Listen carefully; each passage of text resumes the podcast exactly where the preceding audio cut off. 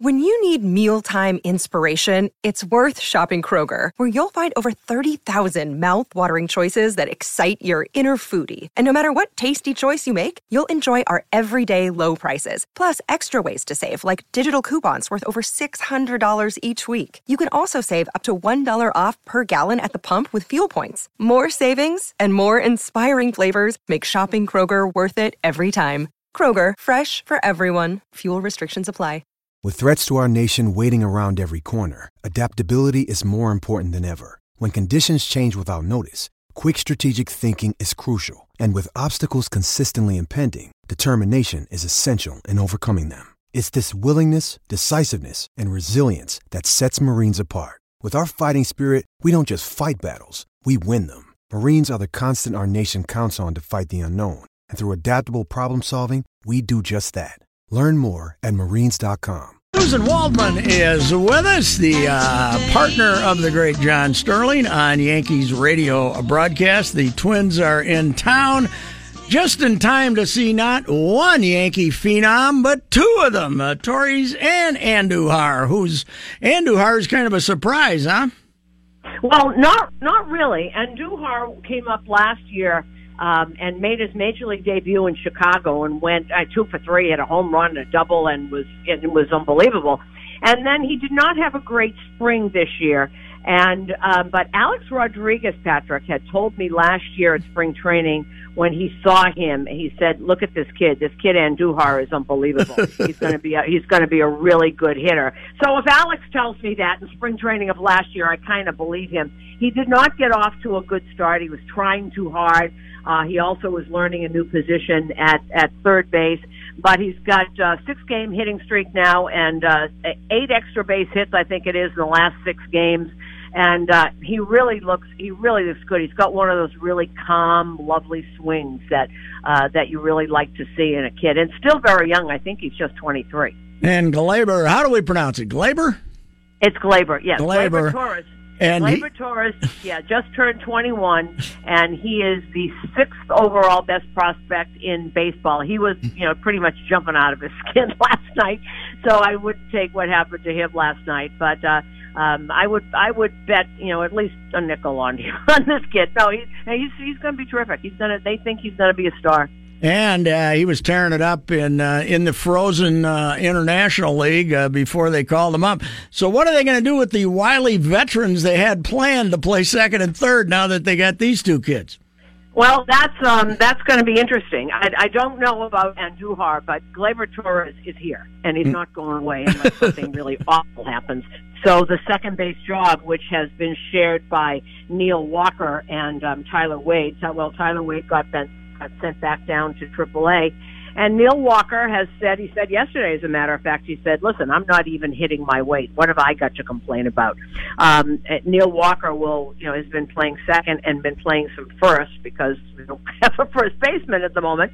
Um, it's very interesting. It's very hard to play without a first baseman, second baseman, and third baseman. Have you ever noticed that? yes, uh, yeah, the uh, Twins uh, did her for about five years there, but uh, actually Dozier's uh, Dozier's been a very good second baseman. But boy, this club, if uh, the starting pitching uh, solidifies, this is a hundred win team. I got to think. Well, it, they they've gotten off to a really bad start. They're just now what one game over 500, Yes. two games over 500, and have not been two over since the first and second games of the of the season. Um, everything has gone wrong. The starting pitching has not been good. The bullpen has get has gotten beaten up. Um, they lead the league in errors. I mean, just you just were running away with it. I think Mil- Mil- Milwaukee might have caught up in the other league, but um, they had 18 or 19. They've had at least 18 errors already, and um, you know, and Stanton has not been lighting it up either. So it's been it's been a struggle for them last couple of days. Um, uh, against uh, Toronto, they have played very, very well, and they're hoping that you know this goes from here. And Gleyber Torres is going to be a big part of this. Uh, well, it's uh, it is uh, quite a lineup, and I wouldn't, uh, as, as I'm sure nobody is uh, setting, shedding tears about the future of Giancarlo either in that ballpark. Uh, he You doesn't know- you have know to. what? He doesn't have to pull the ball there. No, no, no, but he's not doing anything. He's Striking out at alarming rate. Yes. And really, I haven't heard booing like this since since Alex Rodriguez was booed in Boston. I mean, that's how bad this is. Wow. And uh, he he has already gone 0 for 5. Oh, 0 for 5 with 0 for 6 with five strikeouts Yes. twice. Twice. Uh-huh. And no one's done that in the live ball era ever. Ever. Well- so and he did it on the same. Um, he he did it on the same homestand. Uh, the guys in Miami tell me that this will not last, but uh, I can. Ho- I hope for his sake it doesn't last. oh, because, that's that's brutal. Oh, he, my will hit the train a couple of times in left center, and then they'll get off his back. Uh, you know, uh, we got uh, the Twins' new slugger uh, Logan Morrison, who hit 38 last year in Tampa, is about five for a hundred right now. So uh, some of these big lugs uh, get off to a slow start. Yeah, I know that. I, I kept. I said to somebody in there talking about John Carlos Stanton. I said, for 15 years, Bernie Williams never got a hit till June. it is a it is an amazing phenomenon. So what is the uh, you know they they need another uh, they probably need another really good year from CC and another really good year from Tanaka to to uh, be what they want to be, huh? Well, I I would think Severino has been tremendous. He had one blip in Boston when it was 28 degrees and couldn't grip the couldn't grip the baseball. Um, CC just came off the DL. He's been fine. Tanaka has been really up and down, and you know you never know which Tanaka is is coming out of uh, you know coming out of the pen. He has to be one of those guys. His best games last year were one in the playoffs two against Darvish because it was gone on national TV back in Japan. And you know, and, and once he got upset because Chris Sale was getting all the notoriety, and he went out and beat him two to one, and that was a that was a clinic. But he did that. He was angry that he didn't get. He said, "You know, I'm a good pitcher too." And I said, "Okay, I said, yes, you are." But um, he he can be either person. He can be um, the Tanaka that is this just cuts up with the slider, or he can be um, the guy that looks like, okay, well, I'll get through five and I'll leave. You and know, give up three or four runs. Suzyn Waldman's Suzyn Waldman's with us. You know, Suzyn, uh, 35 degrees with that thing he's got in his elbow probably isn't optimum either for. Uh, you know, probably not. I think though, Patrick, the person they're worried about is Sonny Gray, who Yeah. really has has not looked good.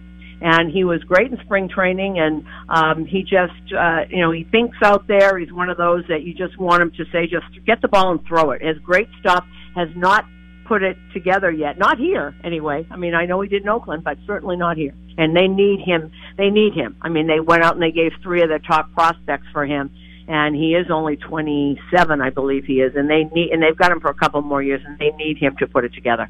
now, Giancarlo hit two on opening day. What is John's uh, Giancarlo home run call? Do we have it yet? Uh, yeah, we do. It, it's it's something in Italian that I won't even uh, that I would even venture to start. It's something like it means John Carlo John Carlo can't be stopped or something. John Parlo or Paulo I I don't know. um, it's it's it's it's raised a few eyebrows. It's gotten you know play all over the country. And um, the other day he hit one, and John sang. Um, non dimentica, that ball sure traveled far, Giancarlo. Oh, that one I just cracked up. That one I loved a lot. The other one I'm not, I'm not clear about. I think he's getting a little squirrelier in his old age, don't you? well, you know, it never started off like this. It was that one day when he said "Burn, baby, burn," and then Georgie juiced one, and it was it, people loved it, and now people come over from another team and, and say, "What what are you going to say for my home run call?" It really turned into something he didn't expect this, and now so now he does he doesn't tell me what they're going to be. He sprung me the Stoparlo far or whatever that was the first one. He he sprung that on me. I didn't know what to say.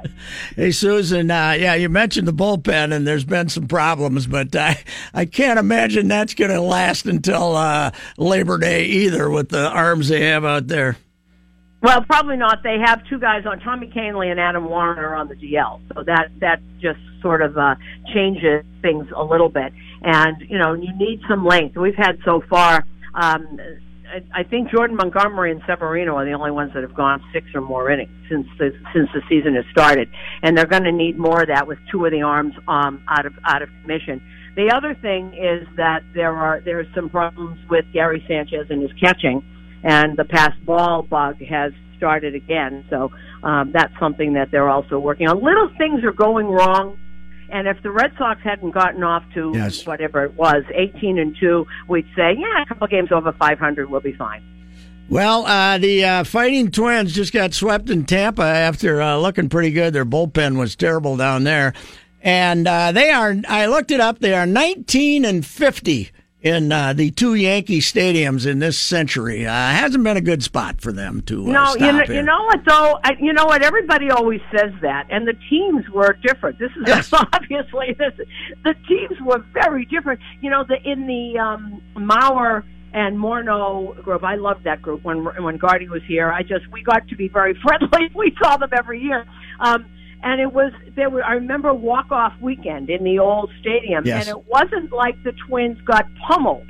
It was always at the end. It was always four to three or nine to eight or something always happened to the twins. I the first one. Remember, they t- uh, Gardy took Santana out way back. You remember this? He Yeah. took Santana out, and you guys were yelling at him. Why did you take Santana out? and, but it wasn't like they'd come in and get pummeled, and that's you know. So it's kind of they lost. I guess it doesn't matter whether it's three to two or thirteen to two. But you know, I always thought that it just wasn't as bad as everybody thought it was. No, and I've I've always said that uh, late in that uh, uh, you know run there, I think uh, it was 2009 or 10, and I walked into the Yankee dugout one day uh, before the game, and bef- even before they were taking BP, and up there on the back of the dug- uh, the dugout bench, sitting in a row. Were A Rod, Teixeira, Jeter, and Cano, and I said, I think I've identified the jinx here. That the Yankees, I've I've found the source of the jinx here. I think. Yeah, So- that that happens. Yeah, that does happen. all right. Hey, we you. Uh, I know you love Gardy. He's always been uh, nice to you, nice to all of us. Uh, nice to see him get thrown out of his first game this year, wasn't it? You know what? I, I saw him when uh, when uh, the Yankees played. We played Detroit about a thousand times in Yes. spring training, and the first time you know, I ran into that clubhouse. I just I hadn't seen him in so long. I must I practically tackled him. I hugged him so much. Um, yeah, and and he um. The guys love him there. Miguel Cabrera calls him Skip. Have you ever heard Miguel Cabrera call No. anyone Skip? They just, you know, they know what they've got there. They know what they're doing. But there's a man now with who gets kicked out of games and who ha- is sitting on the on the the bench that knows what he's doing. And we played uh, the opening series. We played a, a series there. And we had a lot of time because we had a lot of rate delays. So, um, I I saw that clubhouse a lot, and there's a feeling in there that I haven't. I, they're they're young and they're not very good. But there's a feeling in there that I haven't seen since Jim Leyland walked out the door, and it was really nice to see. All right, Suzyn. No rain delays, and have a good series here. Thank you Not very much. tonight. We'll see you in the big town when we get when we get back there. Okay. Thanks, Suzyn. Bye bye. Okay, the great Suzyn Waldman, John Sterling's partner on Yankee uh, broadcast, and it's always a treat if you happen to be listening on satellite radio and you run across a Yankee game. And think of what she's put up with all these years in the booth, because John does every inning, and she's sitting there beside him as the analyst. We shall return. This is the Ride with Ray.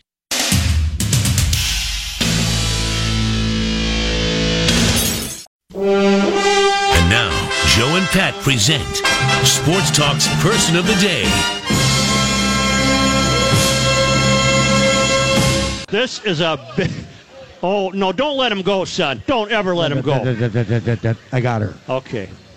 Monty, what is it? Okay.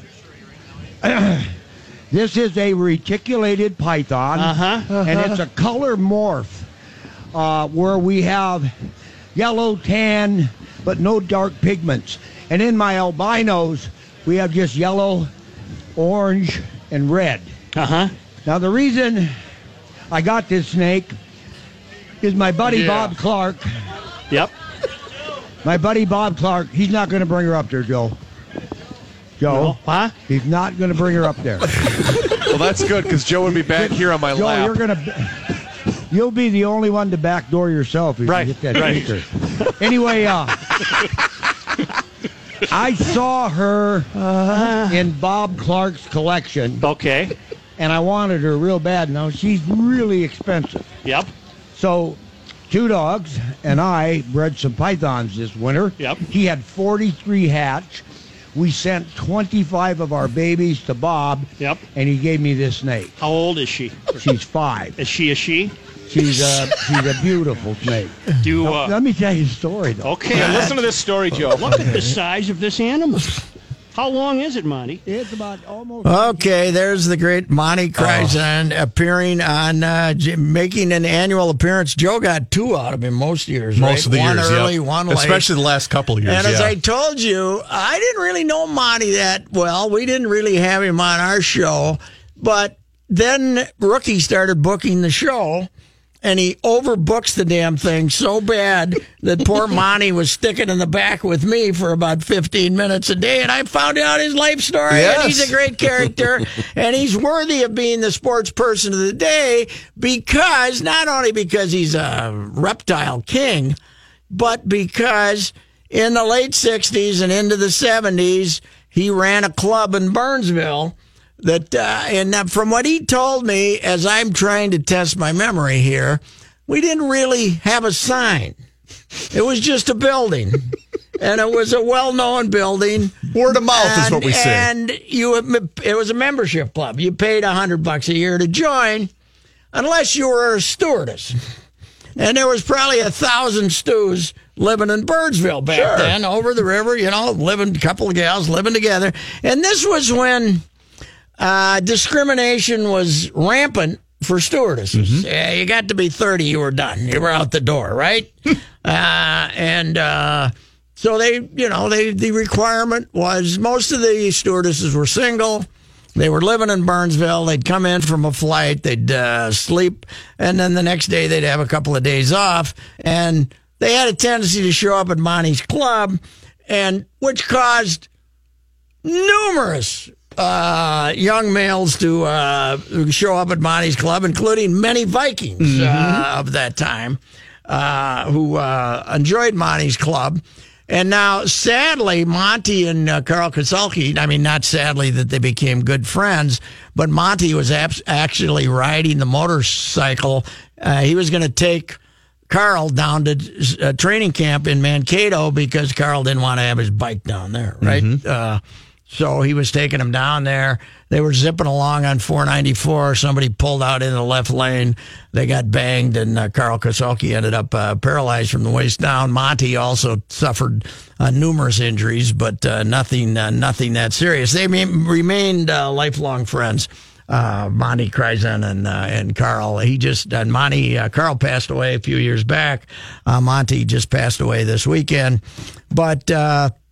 As I said earlier today, and it's worth repeating, for sport at the club, Monty had his first snake, a, a big snake python that he'd bought named Yeah. Ute. It was Ute, right? Ute, Ute was the source of him of his love for reptiles, and this is during the Vietnam, the, the, the waning days of the Vietnam War. But we had we had been pretty. Uh, synthesized to uh, death by then because we were reading about young Americans dying in incredible numbers uh, in this uh, senseless war. And there was a lot of cynicism and a lot of craziness and uh, drugs and everything else. Not to suggest that there might have been any drugs at Monty's uh, club no, in heavens Burnsville no. Heavens no. but they did uh, when they'd get the crowd in there at night they would throw a chicken in with the python in the big in the big glass case mm-hmm. and then there would be some wagers as to how, long, the, chicken, would make might it. survive Yeah.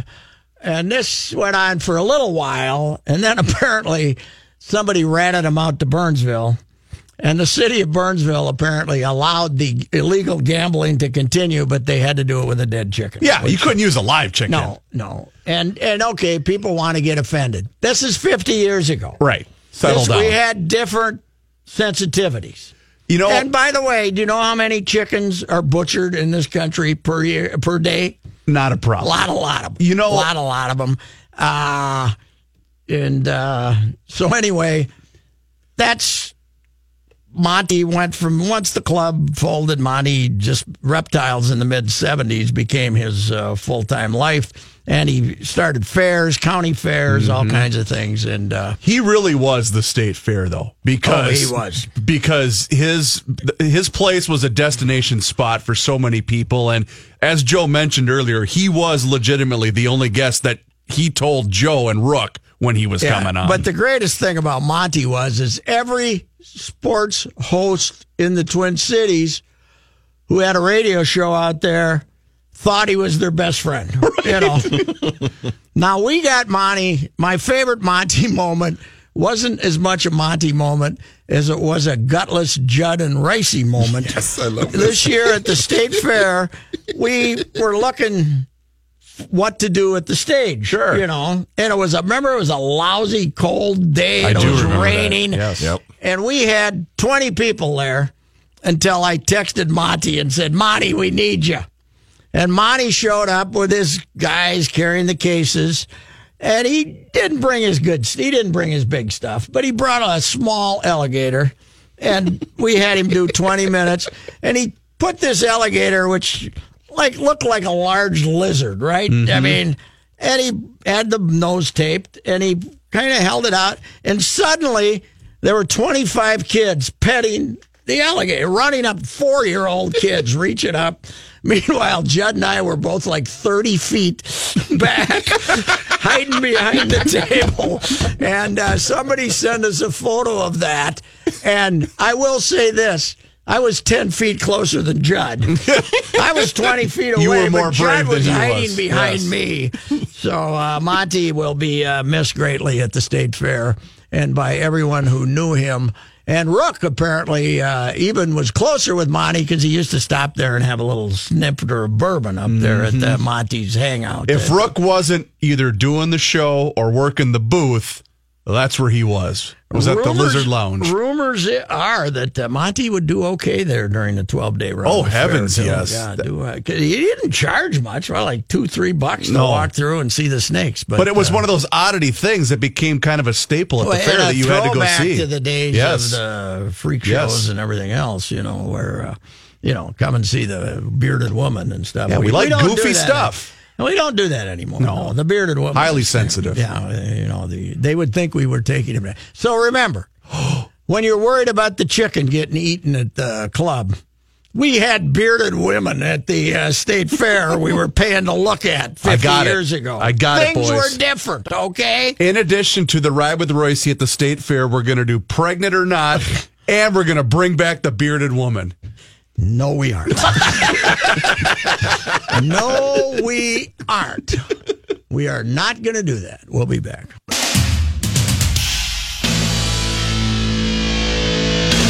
Gentlemen, if you have not seen I Tonya yet, you are missing out. It I saw is your tweet. Fantastic. Allison Janney, one of the greatest characters of all time as mom. Mom was not what you.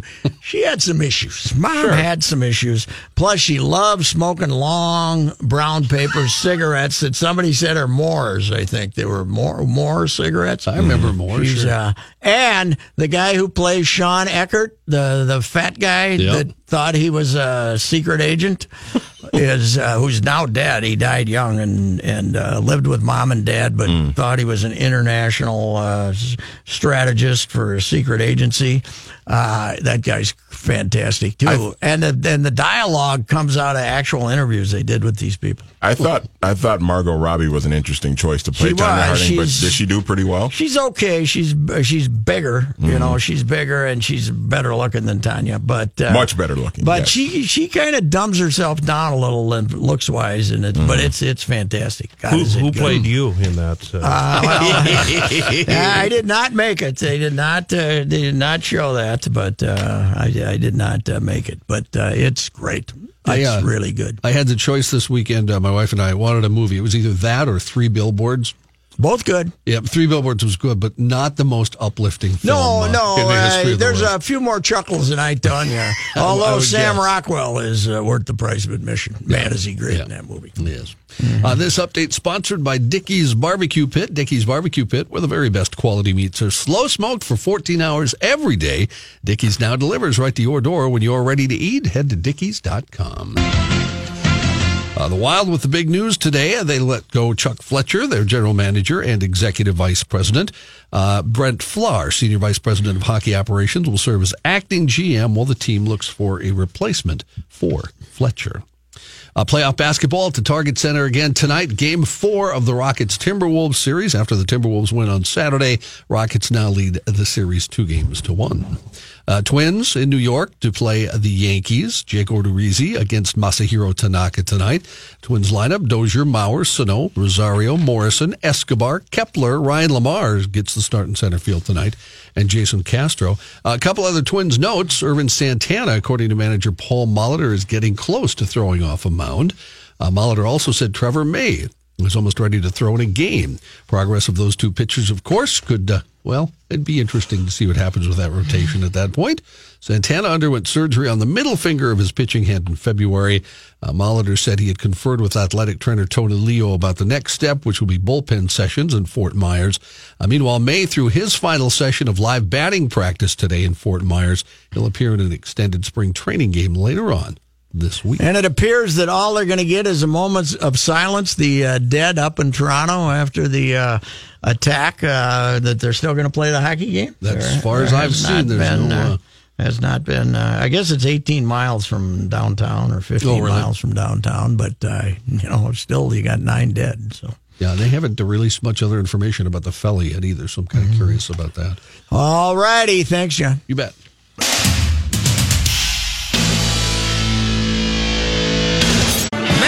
Coller covers the Vikings for E 1500ESPN.com and he looks at tape for God's sakes. He's uh, he is relentless.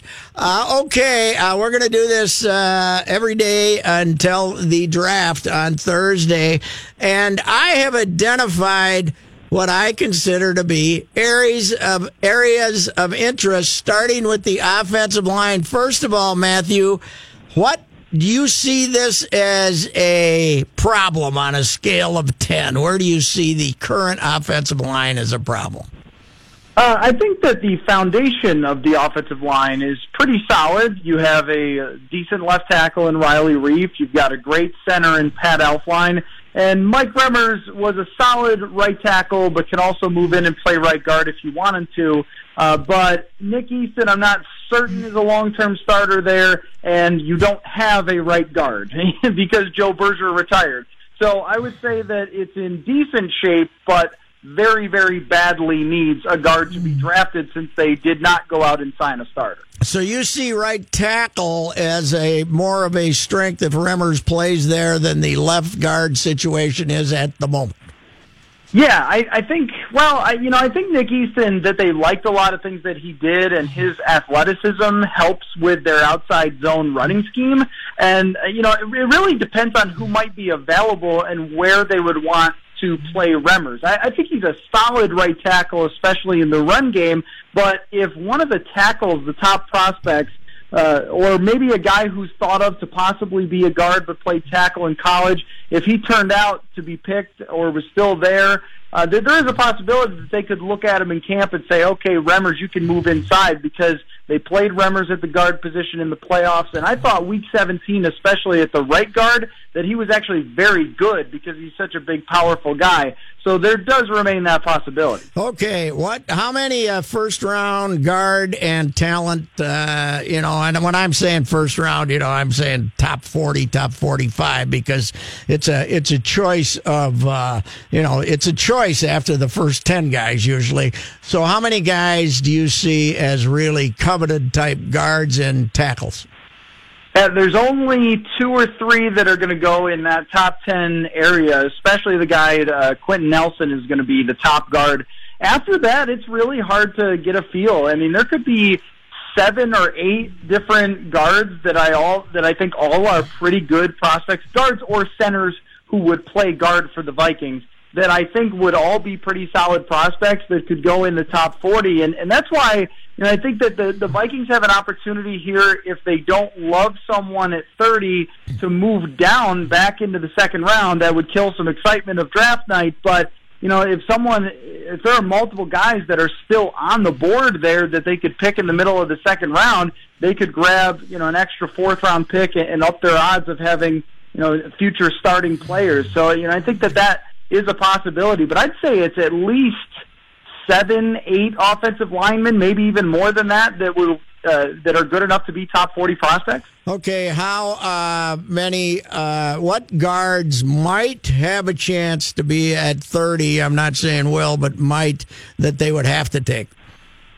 Uh, the the one that I like the most is Isaiah Wynn from Georgia. He played left tackle for Georgia, and if you watch his national championship game, he dominated Alabama, which is not an easy task by any means. He's a smart guy, tactician. He's got athleticism. He's he's the complete package. And if he was six foot four, he'd be drafted as one of the top tackles. But since they're not sure if he's a tackle or guard, it is a possibility he'll be there. The other guy that I would say is a must take is Will Hernandez from UTEP. Uh, he's just a monster. He played at lower competition, but he ate that lower competition alive. I mean, he's he's a guy that you always see driving players into the ground after the play. He's been compared to Richie Incognito for how mean he is. And also, he's a great athlete, too. He ran a well above average 40 at the combine, despite being 345 pounds, at least for his position above average 40. So, those are the two guys that I think you couldn't pass up if they dropped to you at 30. Well, how big is Wynn? Uh, Wynn is over 300 pounds, but he's only six foot two. So I think that that's kind of the holdup on him for for at least being a tackle, but he could definitely be a guard. Yeah, a guard is uh, it is uh, strange. So, what is now the minimum requirement height wise to be a tackle? You got to be six four.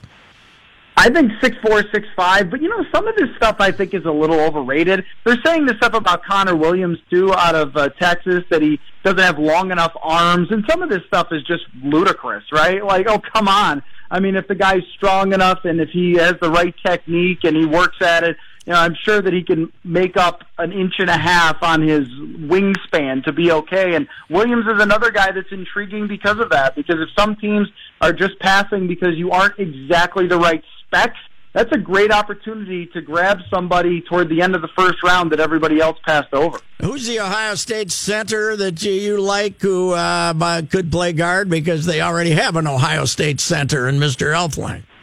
Yes, that's uh, Billy Price. And Price is another one. A lot of the top linemen are like this, but he's another one that's a real nasty player that uh, played against great competition, and he is especially good as a run blocker. I would have some questions about pass blocking, but at the same time, uh, usually the, the run blocking is kind of where you look for these college guards to see if they can match up with the power and he could definitely do that, and he's got enough athleticism to get out and uh, chase after linebackers. So yeah, he's another guy that's that's in the mix, but I don't think he's going to be one of the higher drafted guys because he had a uh, torn pectoral muscle at the combine when he was benching. So that might drop him down a little bit. He could be one of the guys that they decide to take a, a better, you know, skill position or something in the first, and then wait for him in the second. Hey, what? Uh, so, what was the uh, bottom line on Elflein going later than people thought? I I don't really know. I mean, I think part of it might have been his athleticism. He wasn't exactly ideal height. He didn't exactly run the fastest 40 or have the longest jump or anything like that. But maybe positional value too. That you know, with guards, their value is rising a little bit more, but centers are still looked at a little bit as a replaceable position unless you have a great one like Alex Mack. But I mean, Elflein, I think, proved last year pretty quick that he's not just a decent player, but he's a game changer, especially when he gets moving. So, you know, the 40 times and things like that, they do correlate more to success, but it's not like every single great athlete becomes a great NFL player or you know, a lot of the subpar athletes do become great players. So I think that they landed a complete steal when they got him in the third last year. Hey, uh, d- uh, defensive linemen, of course, uh, are famously the lineage of defensive linemen with this organization, with this team, is phenomenal, and it ex- continues today. But when you go back through centers, it's it's amazing mm-hmm. the way they've come up with centers, starting with Mick Tingelhoff in 1962, who didn't miss a game for 16 years and finally made the Hall of Fame. And uh, I mean, there's there's Pro Bowlers all over, guys who played seven, eight years. It's incredible. Yeah, I wouldn't be surprised if Elflein carries that along too, and kind of uh, is in that list of uh, you know I watched a lot of Matt Birk too, and Elflein. Uh, it's not just that he can move and gets out on screens where sometimes on tape you'll see him running 30 yards down the field uh, last year. So he's an asset for John DeFilippo to use. But I, you know, I was really impressed with his maturity too and how quick he caught on. And and that's a big deal. And that's one thing that you can't know when you're just watching these things or even when you listen to interviews with guys is how well they're going to adapt. But when you watch some of these offensive linemen who are really technically sound and work at their craft, I mean, uh, then I, and, and this draft has a ton of those guys that, that you just are really impressed with how technically sound they are for being college guys so they have an opportunity to add. But yeah, I couldn't have liked what Elflein did any more than uh, what he did last okay, year. Okay, Matthew, what is the difference going to be in the need for uh, protection for Cousins as it was compared to Keenum? Uh, is it, think, they got to be a little better? Is Keena is Cousins a, work, uh, a standing target, or can he move around? Well, he can move around, but don't expect him to do some of the stuff that Case Keenum did, for better or for worse. A lot of times, I mean, Keenum, it's not like either one of them was fast, but Keenum was willing to roll out of the pocket or, or do kind of some wild, out of control things at times. And You don't see that much from Kirk Cousins. And the one thing that I would say Cousins is much worse at than Case Keenum is sensing pressure. Keenum had this great ability to feel where the rush was coming from and move. I don't see that from Kirk Cousins, and Cousins actually has more fumbles than any other quarterback over the last three years. I think in part of that, in part because of that. So I think the tackles, especially Riley Reiff and Mike Remmers, or if they draft one, are going to have a little more pressure on them, or John DeFilippo is going to try to work around that. Matthew, uh, thank you. We'll do this again tomorrow. Uh, talk about a different topic that I'm throwing at you. Thanks for your time, sir. Sounds good. Thank you. All right. Uh, Matthew Coller, uh, he covers the uh, Vikings for ESPN.com, 1500ESPN.com, and really does good stuff. Uh, take a look if you haven't. And uh, you know what? He's basing his observations on actual observing. Hmm. He's not just throwing stuff out there. He watches tape after tape That's after tape. Interesting concept. Yes, it is. Uh, you know, certainly one I've never adopted, but uh, it's a good thought. You know, it's it's a good yeah. good way to go. You know. All righty, uh, we shall return. Uh, daily complaints.